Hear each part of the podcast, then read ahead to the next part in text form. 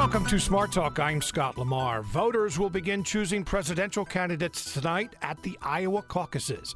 It's the first in the country after months of debates, campaigning in small town diners, and a campaign like we've never seen. NPR's political reporter Scott Detrow, he's a former WITF reporter, spent a few weeks in Iowa, and he joined us on the phone just a few minutes ago. NPR Scott Detrow, welcome to Smart Talk. Thanks, Scott. Always good to be here you know, I almost slipped and said WITF's Scott Detrow, but uh, I have to get used to that. A woman, and this woman is from Iowa, was quoted in the Washington Post this morning saying she feels like she's being courted by several boyfriends all at the same time. Do most Iowans feel that way? Yeah, I think that's pretty accurate. You know, like especially as it gets closer and closer to uh, today, February 1st, the caucuses really take over everything in the state. You fly into Des Moines you drive downtown, and every other billboard is political.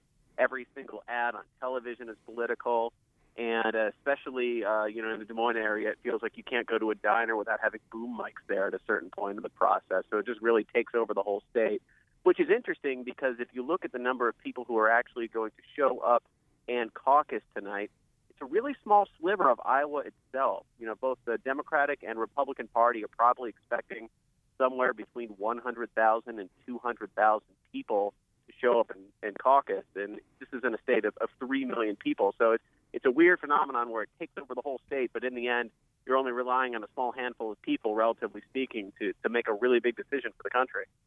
And there is snow in the forecast, and not just a little bit, but uh, maybe even a significant amount of snow. Could that uh, have an impact on voter turnout tonight or caucus turnout? That's something we're all paying attention to. I mean, you have a particular phenomenon where where two of the candidates who are surging, Donald Trump on the Republican side, Bernie Sanders on the Democratic side, are really relying on on people who typically aren't part of the political process, who may be caucusing for the first time, who may be registering to vote in the Republican or Democratic Party for the first time. So we've all been thinking all along if turnout is higher than normal, both of those candidates are probably going to have a good night and uh, snow throws a real wild card into that mix. Uh, the forecast has been downgraded a little bit from earlier in the week, and Iowans are hardy, but still, uh, you know, when you're thinking about driving out to a, a caucus site at, at 7 o'clock at night, if it's icy and snowy on the road, you might think twice. Yeah, I, I, think that many of us think of Iowans as being hardy, so uh, I, a little bit of snow shouldn't bother them. You know, I think we have to do this whenever we talk about the Iowa caucuses. Explain how the process works because it's much different than many other states, including Pennsylvania. Absolutely. This is essentially a really big straw poll when it comes down to it. Caucuses are put on by the party. It's not a state sanctioned election. Um, and uh, both the Democratic and Republican Party run them a little differently. On the Republican side, you're basically just casting your ballot on slips of paper. So you show up to your precinct site, you sign in, um, and you hear from uh, each campaign can have somebody give a speech at the precinct site. You know, so I'm here supporting Jeb Bush. Here's why I support him. Here's why I hope you vote for him too. And then they they hand out the slips of paper and they vote. The Democratic side is a lot more complex. You're literally standing up for your candidate. Uh, it's the same thing uh, happens at, up, up top. You get there, everybody gives speeches for the candidate. But then it's like, okay, all the Hillary Clinton supporters gather in this corner of the room, and all the Bernie Sanders co- supporters gather in that corner of the room, and Martin O'Malley over here. And the wrinkle is that uh, if a candidate doesn't have the support of at least 15% of the people on site at the precinct, they're not considered viable, and those people have to pick a different candidate. So looking at the polls, it's a big question of whether O'Malley will get that 15% threshold in most places. And you're going to see a scramble of, of Sanders supporters and Clinton supporters, you know, making their arguments to those O'Malley people saying, here's why you should come stand with us instead. So, if O'Malley doesn't reach that 15% threshold, there's a possibility that his supporters could uh, could determine the outcome. That's right, and you look at the latest uh, Iowa poll that the Des Moines Register does, and that's really the gold standard of polling in Iowa. It has uh, this is all within the margin of error, but it has Hillary Clinton up over Bernie Sanders by about three percentage points, and Martin O'Malley supporters at about three percentage points. So, so these people could really uh, hold the difference here, and that's why both the Clinton and Sanders campaign have really trained their precinct captains so hard on how to do this. Both of these campaigns have actually uh, developed uh, apps for their precinct captains to consult tonight uh, to look at, okay, here's some pointers on making a case to an O'Malley supporter. You know, here's what you need to know about the caucus process. So that'll be something that'll be really interesting to watch. Now, you're from New Jersey, Scott. You worked for WITF here in Pennsylvania, and then you also uh, worked the state house beat in California. How is Iowa different? I think uh, this is really the first time for me that I've seen this caucus uh, process up close, and and it's just really uh, it's really unique. I mean, of course, there are other caucus states itself, but the idea of just uh, people, you know, gathering in a school or gathering in a church and sitting around with their neighbors and having kind of a conversation and, and voting for the president, I think is is kind of a cool thing. For one of the stories I did uh, for NPR uh, in December, I went out to a caucus training site, you know, about an hour west of Des Moines in, in a rural town, and just sat around with these uh, people who are volunteering on the Republican side to run the caucus, and, and just sitting there with them, watching them kind of walk through this, how they're going to do it, and how much time they put into it was was really kind of interesting, and especially in an election where there's been so many conversations about anger and, and pessimism. It felt like kind of a, a little uplifting thing to watch this play out up close. But is there anger? Is there pessimism? Oh, I think without question. If you look at the polls, if you talk to voters um, on, on in both parties who are showing up to these rallies, they're really frustrated, whether it's with national security or whether it's it's with the economy. Even though we've continued to add jobs, a lot of people still feel like we never climbed out of the hole of the recession. They feel like their their wages haven't gone up. So I think you've seen a lot of frustration on all sides, and that seems to be kind of a prevailing feeling as people make up their minds about who to support. How much time did you spend in Iowa? I ended up making a little less than I planned because the uh, the blizzard last week kept me flying out for a final trip. But um, I uh, I was there for a week earlier uh, or late last month rather, and I made a couple other trips as well. So I ended up being there, made three different trips uh, over the last few months. Did you get a sense from the voters if there was one line from candidates, one issue that stood out? You know, I think um, it's, it's what I was talking about before. On the on the Democratic side, it's really about the economy, and then I feel like on the on the Republican side, the economy is a big factor. But you know, especially since the Paris terror attacks, uh, and you know the kind of increasing presence of ISIS around the world, that's something you hear a lot about from the candidates and, and from people that you're talking to. Now, what we hear about Iowa is that it's overwhelmingly white and evangelicals mm-hmm. make up a big portion of the voting bloc, at least on the Republican side. Did you see that? Mm-hmm. Um, well, I mean, the, the demographics are what they are. I think uh, some of my colleagues uh, on the on the politics team have taken a close look at the demographics of Iowa, at the demographics of, of New Hampshire, and kind of asked the question of, you know, is it really right that these states are voting first? And, and if not these states, which would be a more representative state? And if you kind of look at it, at, at what state has the uh, Actually, I'll, I'll ask you to guess. Um, what state do you think, in terms of demographics, in terms of education, in terms of you know urban settings and, and suburban and rural, would you want to guess what state is most representative of the country? See, I, I would go with someone like Massachusetts. So it's um, actually Pennsylvania was really close and was a contender for like which state could be uh, idealistically first, but um, the population skews older, so that's what kind of knocked Pennsylvania out. Um, but uh, they decided that, that Illinois would actually make the most sense if you were looking at it just from that level. Yeah, Illinois uh, often is compared to uh, Pennsylvania because we are very similar in in that way. But uh, you know, right. you bring up a good point. Uh, I mean, Iowa they take pride. Uh, Iowans take pride in being first in the country and having mm-hmm. all these candidates flocking to Iowa for a year or so, courting voters. So mm-hmm. you know, who's to say? You know, who goes first. But what it does do is it makes Iowa important. But I go back to 2012. Rick Santorum won the Republican uh, Iowa primary, or excuse me, caucus. And, uh, you know, we saw how that turned out. He was out of the race before uh, the, the nomination even, even occurred. So, how important is Iowa? I think it's pretty important because both Iowa and New Hampshire really narrow down the field. You're right. The The people in both states uh, are proud of the fact that they take the time to listen to all these people, decide who's worth hearing from and who isn't. And uh, I think, you know, by this time tomorrow, we're going to have fewer candidates in the race. And this time next Wednesday, we'll have far fewer candidates in the race. And that kind of helps the rest of the country focus. Um, you know, Rick Santorum didn't uh, didn't become the Republican nominee, but he was the last man standing aside from Mitt Romney, and uh, that's something that he certainly would have been happy to uh, to accept. And you looked at how low he was in the polls until just about a week before the caucuses. Do you believe that uh, there will be fewer candidates after the results are announced tonight?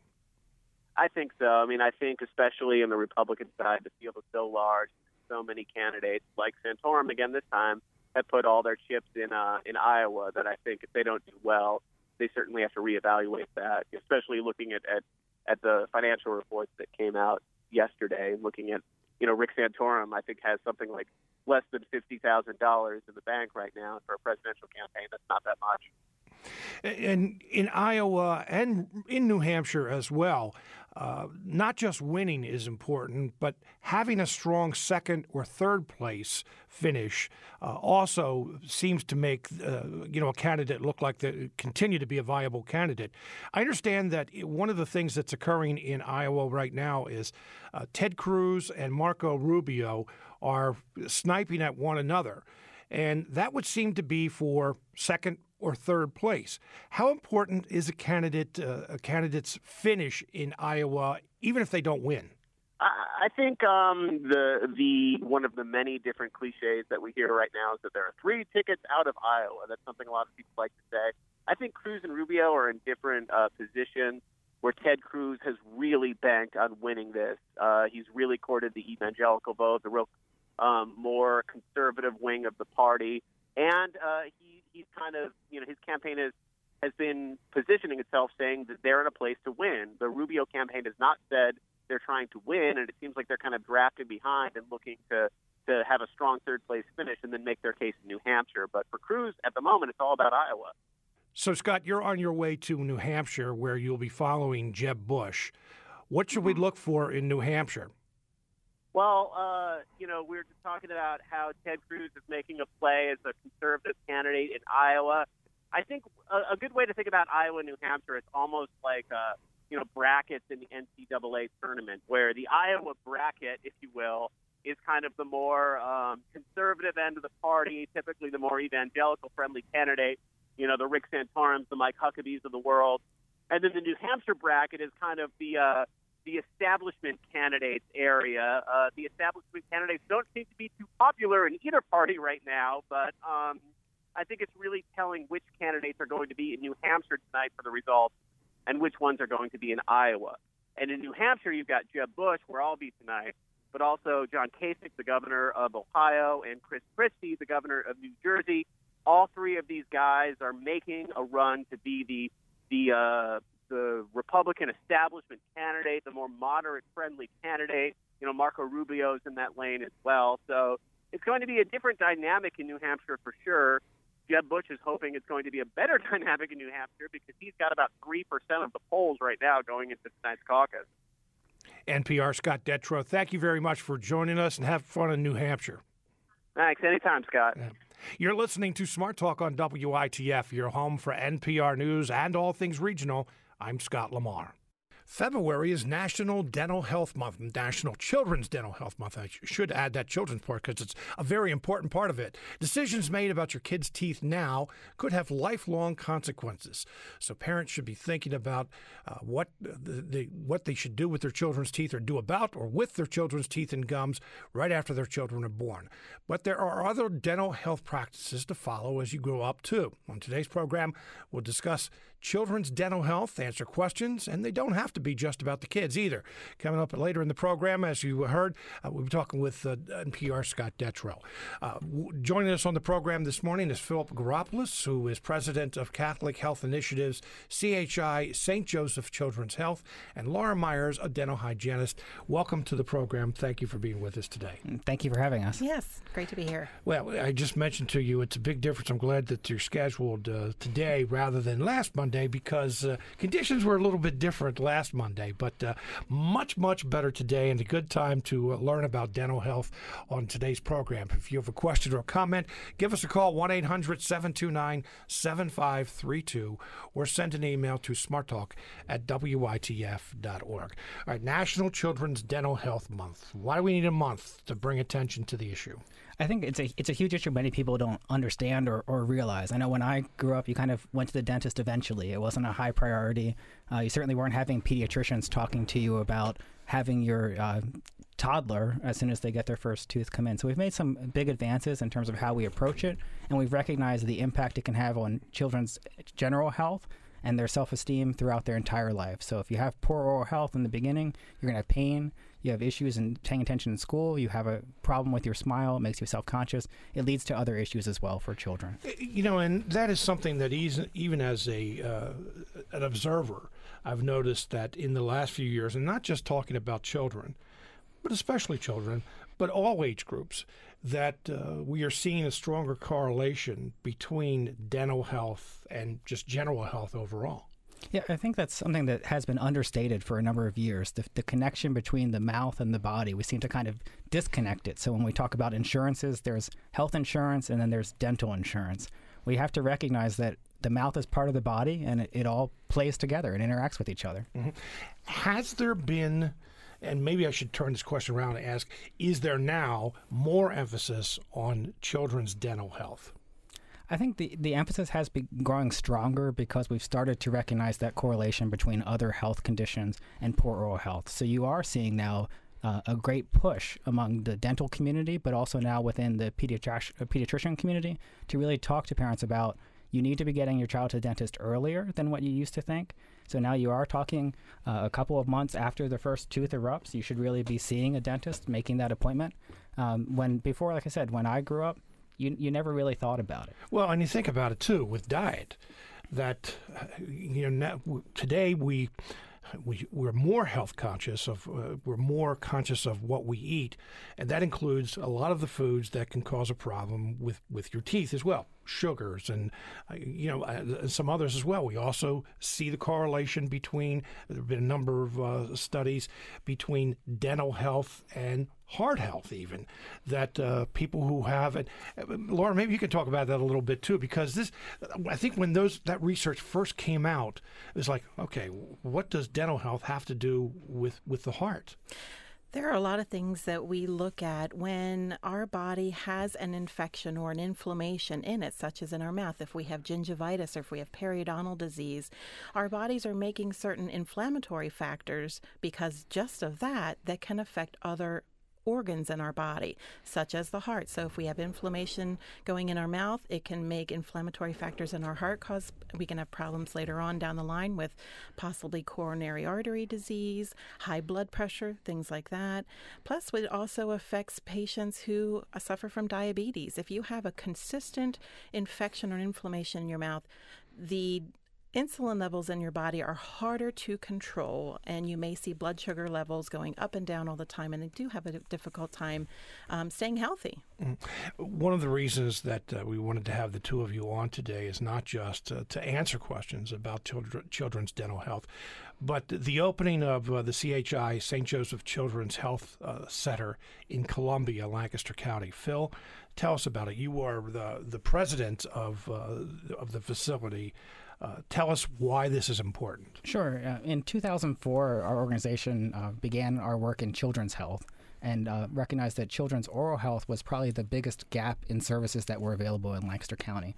Uh, they estimated now, and, and, back then, that we continue to estimate around 19,000 kids in Lancaster have never even seen a dentist. That many? It, it, it, actually probably could be higher than that. That really is an estimate based upon some national numbers. and part of it was around access to care. It wasn't so much that uh, they couldn't get into a dentist because the dental level of dental care in the community it's high, but it's not high enough to meet the demand. Some of it was around access because they didn't have insurance um, or had Medicaid or CHIP, uh, which it's harder for a dentist in the private sector to be able to work with. So we've been providing a mobile dental program uh, since 2004 called Brush Brush Smile which has gone to each of the school districts in Lancaster County providing dental care there. So, cleanings, uh, restorative work right on site at the schools.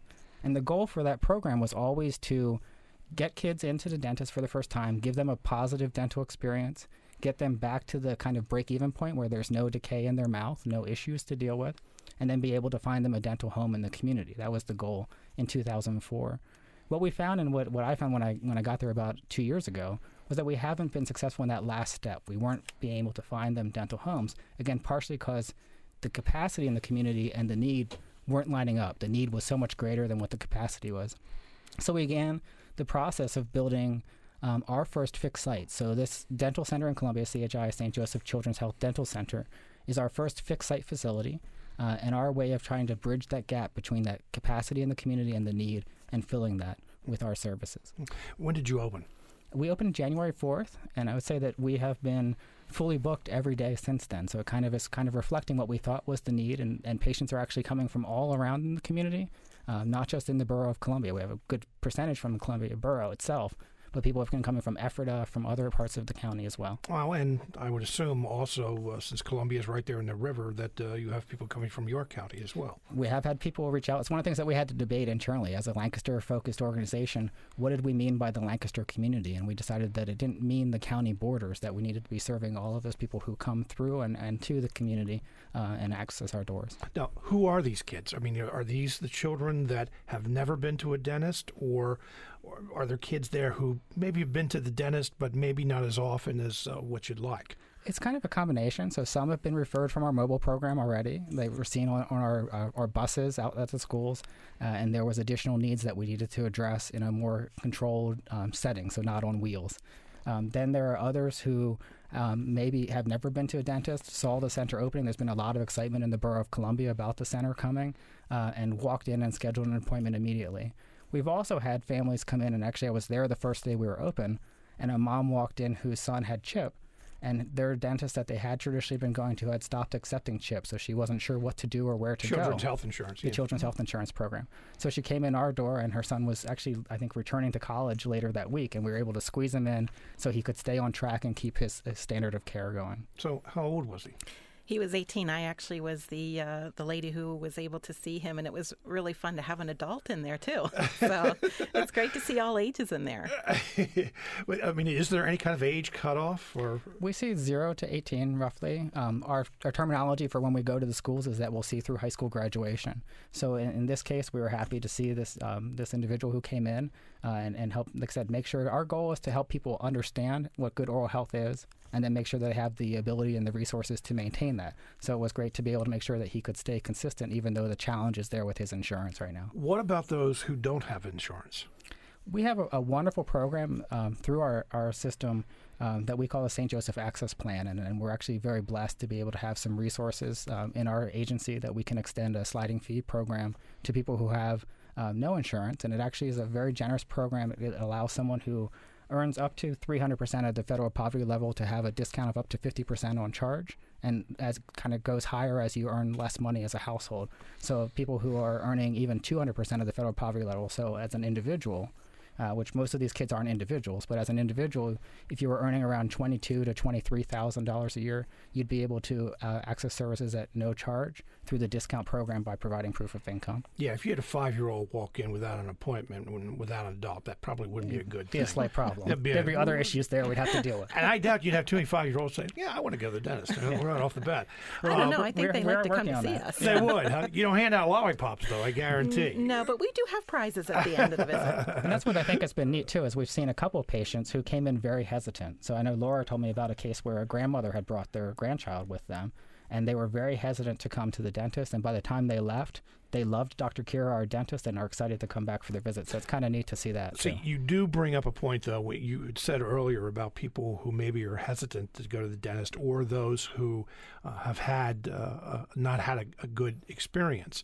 There is that aspect of dental health as well. That uh, uh, there may be parents who, with their two-year-old, say, "Well, you know, I know that uh, they, you know, they, they need some care, but at the same time, I don't want to see little Johnny or little Betty. I don't know where I came up with little Betty. They Those have are too good many- ones. yeah, they are. That, that, that's about like going back to the 50s, though.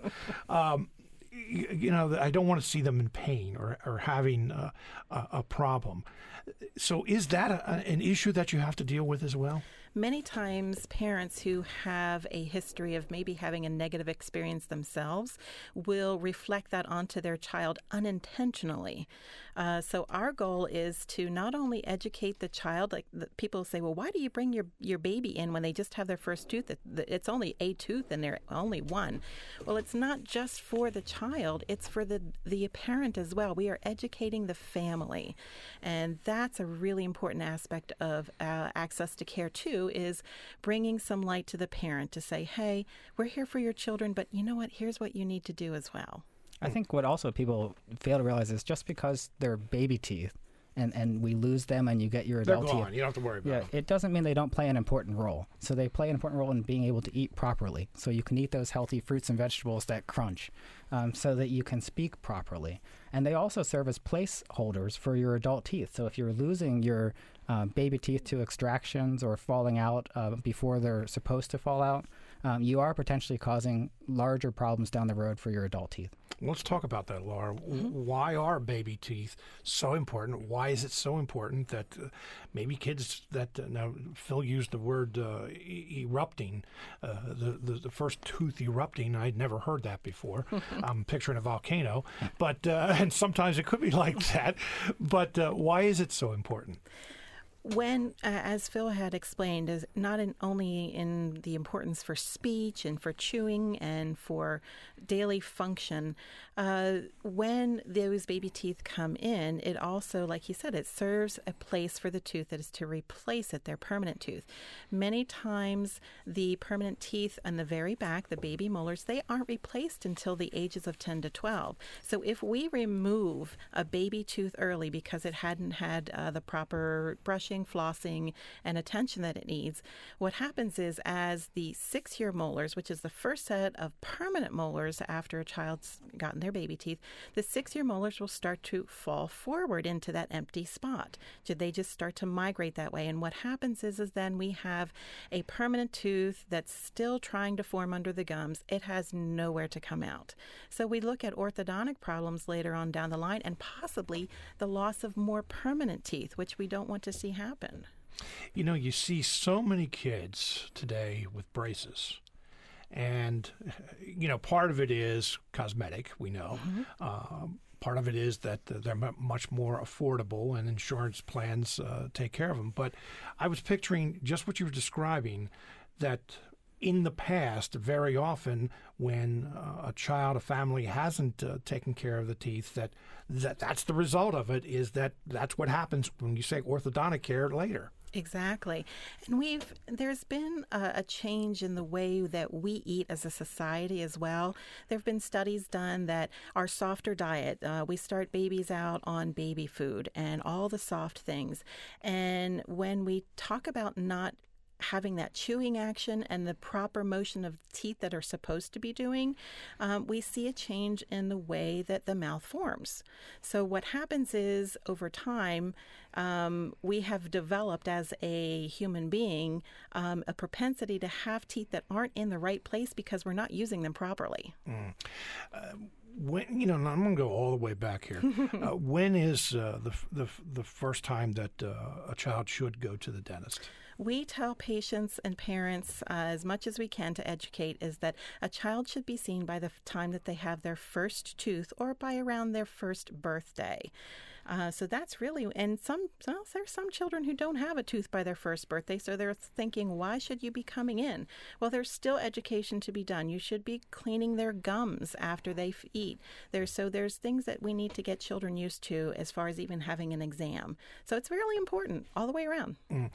Uh, you know, and, and you mentioned, and I did too, about gums it almost, and again, I keep mentioning these changes, but uh, we have made so many changes, uh, uh, so many advances in the last 20 or 30 years. But uh, gums are almost always mentioned with teeth when we're talking about dental health. Absolutely. They are the structures that hold your teeth into place, along with lots of different fibers and bone and things like that. So, if we don't take care of our gums and we end up with gingivitis or bleeding gums, which can lead to periodontitis, which is a loss of bone around the teeth, your teeth don't have support that they need to stay in your mouth so you can have them till you're 102, whatever you need. So, I always tell the kids in my chairs if you brush your teeth and you floss your teeth every day, you can have teeth that chew with till you're 102 uh, or you know that all the other people maybe they won't be chewing with their teeth and they can't have steak and they can't have the fun stuff that you like to eat. Do you actually tell kids they could live to 100 too? I do. Do they quite understand that? Well, not really but i you know i have high hopes. Well hey talk about advances. People are getting older or this living longer. Uh, true. what should you use to clean a baby's first tooth what we normally tell par- parents is that there are there are little tiny toothbrushes out there that you can use for a an infant, but there's also you can simply even just put a wet washcloth over your finger and wipe your baby's teeth off with that. You can do that with the gums. Um, there they make little finger cot toothbrushes out there, but we don't always uh, expect you to start using a fluoridated toothpaste until they're a little bit older. So there are some baby toothpastes out there that don't have fluoride in them um, that just kind of help get the, the, the brushing action going for the children. Why? Why no fluoride? Um, because we don't want to have uh, the child swallow all of the toothpaste the, with fluoride in it because then they could, if they are in a fluoridated area where water is uh, Mm. water is already fluoridated, they could get too much fluoride. So with, with until a child's really able to spit or to be monitored while they brush their own teeth, we m- limit the amount of toothpaste that we put on brushes. You mean consciously spit? Consciously Right. spit, yeah, not not not not you know just because they want to. You're listening to Smart Talk on WITF, your home for NPR News and all things regional. I'm Scott Lamar. February is National Children's Dental Health Month, and during this February, and yes, it is the first of February. If uh, you, you have to remember to turn that calendar page. Our guest today, Philip Goropoulos, who is president of Catholic Health Initiatives CHI St. Joseph Children's Health Facility, just opened in uh, Columbia, Lancaster County, and Laura Myers, a dental hygienist. We will answer your dental health questions, and it doesn't just have to be about children. Give us a call 1 800 729 7532. Send an email to smarttalk at witf.org. You also can leave a question or comment on WITF's Facebook page.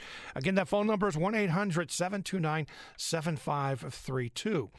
Uh, for more on dental health, plus a deeper look at the changing tide of healthcare, check out WITF's Changing, or excuse me, Transforming Health online at transforminghealth.org, a partnership of WITF, Penn State Hershey Medical Center, and WellSpan Health. And I am going to ask a lot of questions having to do with uh, children's dental health and. Um, well, even even some adult questions as well, because uh, many of the same issues that uh, children may have, adults could have as well if they're uh, not visiting the dentist as often as uh, maybe what they should. And when I say what they should, what's a good? Uh, uh, is there a, a difference between how often a child should visit the dentist and what an adult should? The standard of care is that you should be seen every six months uh, for an exam and a, and a cleaning uh, just to get kind of caught up. And they start that from, from early on. So I know with my daughter in particular, she's he's a, a pediatric dentist and she's going every six months. And we're going to be starting our, our youngest as well because she's had her first tooth erupt. So she'll be going. Uh, but it's that standard kind of six months that you want them in. Uh, as far as how someone's considered to be in care or not care, it's, it's kind of like other things where how you track it is different depending upon who you go to. Uh, but that's that goal is every six months. You mentioned pediatric dentist. What's the difference between a pediatric dentist and a family dentist?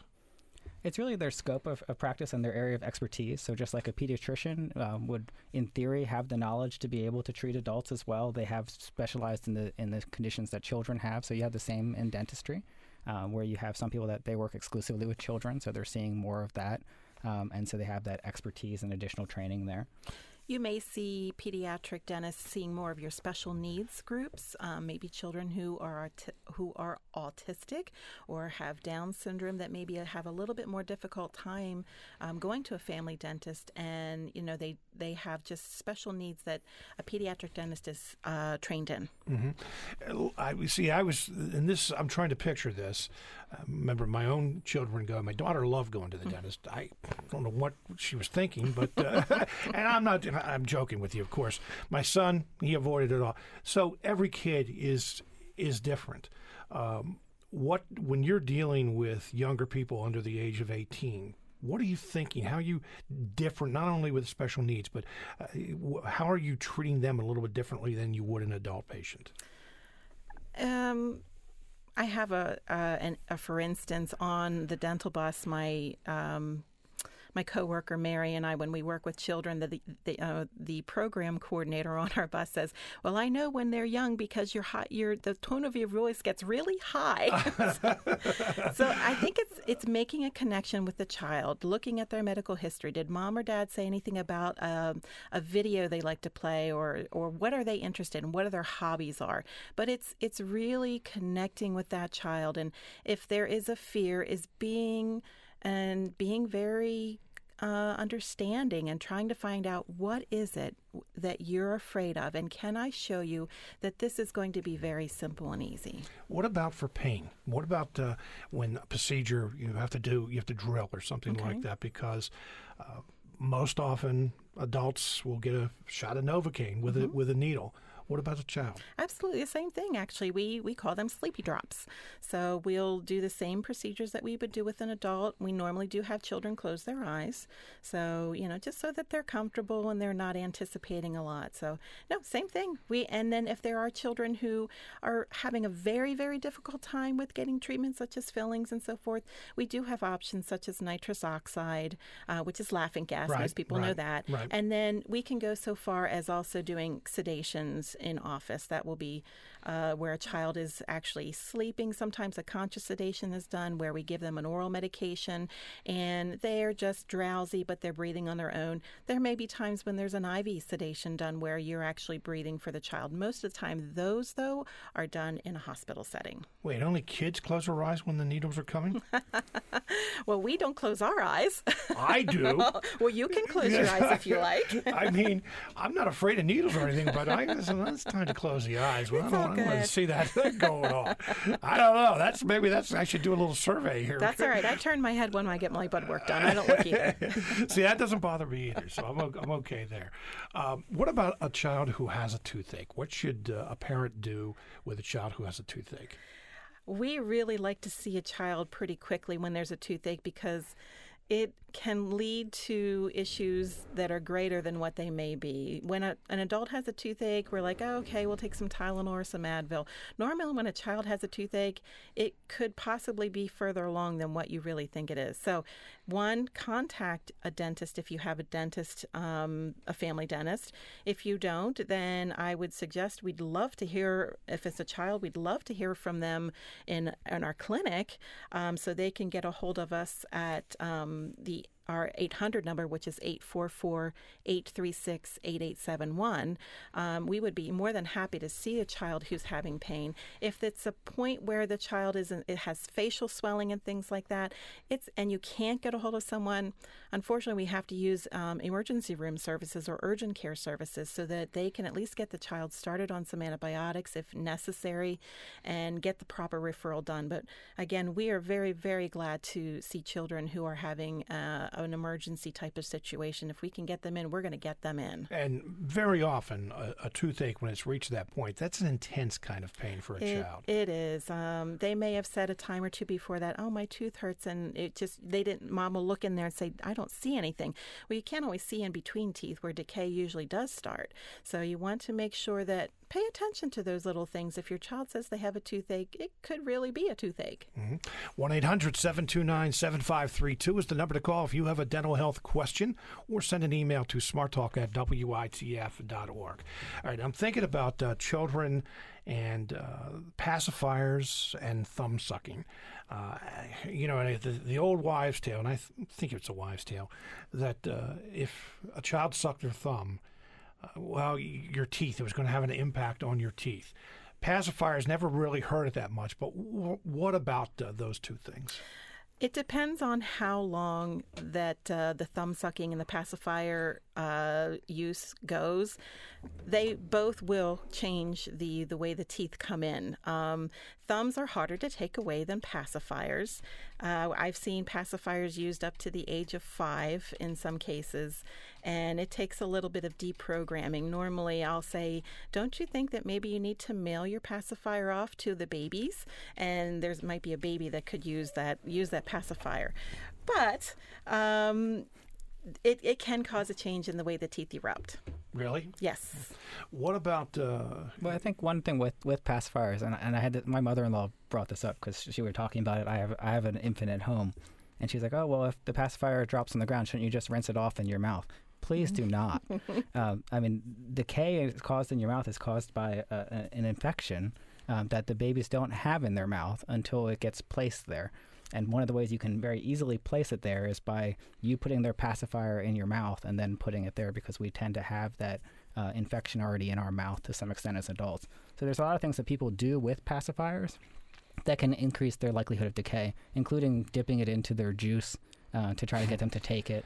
Uh, those types of things can be really, in terms of dangerous to the kids' teeth as they're coming in, and that's where you start to see some major decay issues um, from overuse of, of bottles and pacifiers that have been, in essence, dipped in sugar and then put in the kid's mouth. Yeah, unfortunately, many times a pacifier is used to uh, keep a, a, baby from crying mm-hmm. or you know calm them down a little bit. And uh, there will be parents who will sometimes do those things to make as you said to make them take it. But uh, yeah not a good idea to dip them in juice or and you know that brings up another point. Um, when a, a baby has a bottle most of the time they have formula. They may have milk. What about the juices uh, especially the ones with sugar we prefer that the only thing that should be in a bottle is water or the formula or milk um, up until the point that they are ready to go into a sippy cup. Um, a baby should never be put to bed with a bottle with anything other than water in it. Juices and milks, they lay on the gums and the teeth overnight, and that's when a lot of things that can happen. If those teeth weren't clean, if there was plaque on them, and then we give them all these, give the, the germs all these extra things to eat, such as the sugars from the milk and the juices, we're going to cause decay. Even with milk. Even with milk. Milk is milk is a sugar when mm-hmm. it's broken down. What about formula? Formula, same thing. I mean, there's still calories and everything. So anything other than water should uh, for a baby to go to bed with. And really, to be honest with you, you probably shouldn't be putting your baby to bed with a bottle. True. Yeah. Uh, how do you know? We talked earlier about fluoride and uh, controlling that at the, at the, age in which it starts. But uh, once a child has graduated above that age, how do you know when they're getting enough fluoride? That's been a, quite a long debate in many uh, communities. Um, we find that if the water system is not fluoridated uh, in the in your area, or you have well water, um, you need to talk to your pediatrician, doctor, or family dentist about the proper dosage because the dosage changes with age. We don't start it until about six months of age, and it can expand all the way up to the age of 16. Mm. Uh, dental X-rays. Mm-hmm. You know, there are a, a, lot of people, adults, who uh, you know prefer not to get. Uh, they they like to limit the amount of radiation that they're mm-hmm. exposed to, and uh, and that includes uh, dental X-rays. What about with children? With children, um, we work with the American Dental Association guidelines for taking radiographs, x rays on patients. Normally, for a child who has a healthy mouth, they normally have their bite wing x rays. People usually know those, they're in the back of your mouth between your molars. Um, we normally do those once a year for children. Um, if they're at higher risk, it could be a, maybe every six months. Now, the advances in uh, radiography or x rays uh, is great now. We do digital radiography. Almost everyone, I can't say all, but almost everyone's using digital radiography now because the exposure um, is very, very min- minimal with the scatter radiation. In fact, we have handheld um, x ray machines that we actually stand right next to the patient and take the x ray right there. Rather than Rather- having to do the whole thing in the mouth, hold the thing back in the back of the mouth. No, rather than the, the practitioner themselves, the person who's taking the x ray, moving out of the room to take Right. the x ray. You can stand right there and radiate it. with the and our listeners can't see this, but I'm making a motion in my chest where you know you put the the shield on. Uh, they put the o- over top you to keep down your uh, exposure to to radiation. Exactly. We want to cover the thyroid gland and the abdominal area, the chest area. Um, and it's a very, very important practice to follow. Preventing tooth decay it's it's much wiser to prevent rather than have to deal with it afterwards. What is a good idea for and even children of any age, maybe even adults? Best ways to prevent decay. Wow, best ways to prevent decay is make sure you are brushing your teeth twice a day with a fluoridated toothpaste. And there are so many brands out on the market. I'm sure you can find a flavor or uh, type that you really like. Um, so brushing for twice a day for two minutes, and that may may not seem like a lot of time, but when you're doing you'll find out you can be very thorough in two minutes. Flossing your teeth once a day to make sure that you're removing any plaque um, in between the teeth and underneath the gums to keep things healthy, and seeing your dentist twice a year. Okay, flossing for kids. When should that start? As soon as two teeth have are touching, and that's usually the two front teeth on the bottom. Really? Yes. So you could have a two-year-old flossing. Absolutely. In fact, many times we see decay uh, at that age between two and three, if not sooner. One of the things that we have to think about with children, and these are kids that are starting to get up. I, mean, I shouldn't say that because nowadays it's four and five, playing sports. Um, how do you protect your child's teeth if they're playing sports? We we were actually just talking about that in the in the green room. I Really? Um, the green room that's not green. yes, yeah.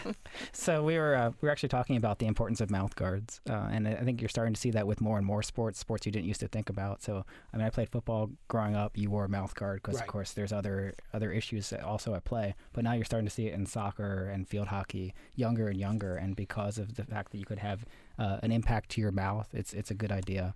Uh, so it's good to see uh, basketball stars like LeBron James starting to wear mouth guards um, because there is a real danger to their teeth and also to their head in general uh, during sports that that can help uh, prevent concussions and also damage to your teeth. What, what you say it can help with uh, preventing concussions? What way? Uh, well, it actually stops some of the jolting of your um, your head, uh, which can um, reduce the likelihood of, of a concussion. Mean, the main reason I think that they started wearing them in football was because you're having a lot of uh, jolting of your head as you get hit around. Uh, and keeping that kind of kept you from kind of one biting your tongue or causing other damage, but also that jarring effect of your teeth hitting each other by that impact, um, it, being braced by that mouth guard. So, is it a good idea for? I mentioned we have four and five year olds playing t-ball, uh, soccer, other sports as well, maybe even lacrosse. Uh, is it a good idea for children that young to get mouth guards? If you can get them to wear it, I think it's a great thing. Um, it's a matter of fitting the size, and normally there are a lot of what we call the boil and bites out there, where you go to the po- sports store and you look at the size. So you need to get the proper size and make sure that it's fitted well for the child. And uh, I think once you get them trained on wearing a, a sports guard, they're going to do it for life for their sports uh, teams that they playing on. In many ways, it's sort of like seatbelts. Like if we start younger and you start Right. talking about it, then it becomes commonplace. So it will be less likely that they're going to be resistant to it when they get to high school, and sometimes when you're starting to get that impacts that are higher intensity. And you know, you mentioned LeBron James.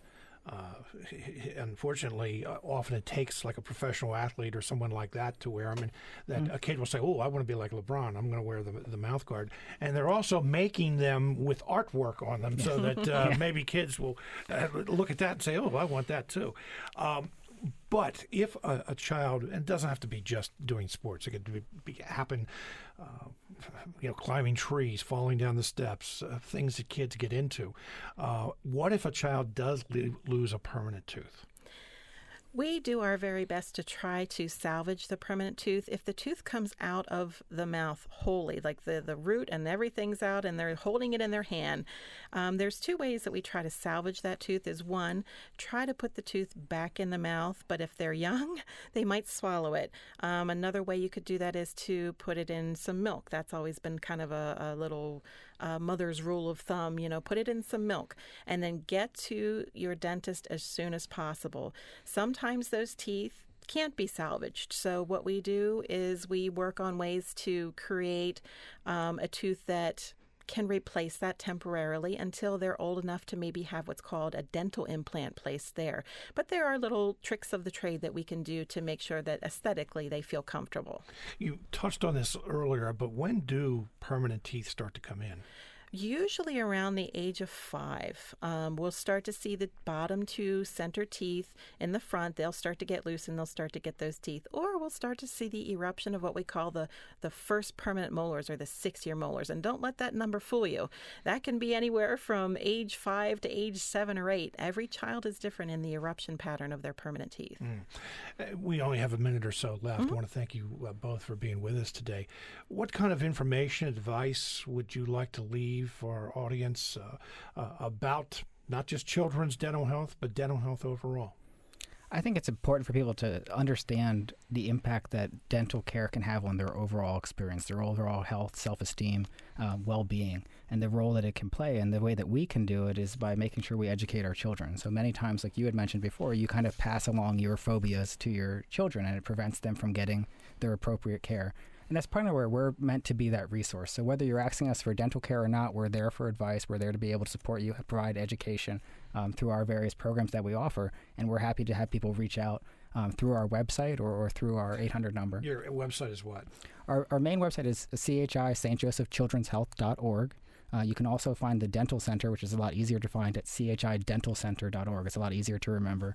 Uh, or you can just call us directly and you can ask questions. There's a staff like Laura available, as well as community educators uh, that can talk to you if you call 844 836 8871.